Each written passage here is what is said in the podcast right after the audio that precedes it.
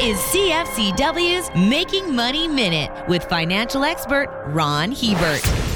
Everyone worries about the possibility of facing a government audit of their tax returns. But in reality, how likely is that to happen? According to data off the Canada Revenue Agency website, during the 2011 and 2012, the CRA examined 171,832 files which they considered to be high risk. So, in a country with a population of 37 million, that's a pretty small number, about half a percent. However, 62% of those queries lead to files being reassessed or modified. So, if you do end up being audited, keep in mind that it's likely you'll end up with a bigger tax bill than you originally thought. So be prepared. For more information, listen to our Making Money show hosted by Ron Hebert and Gord Whitehead at letsmakemoney.ca or cfcw.com.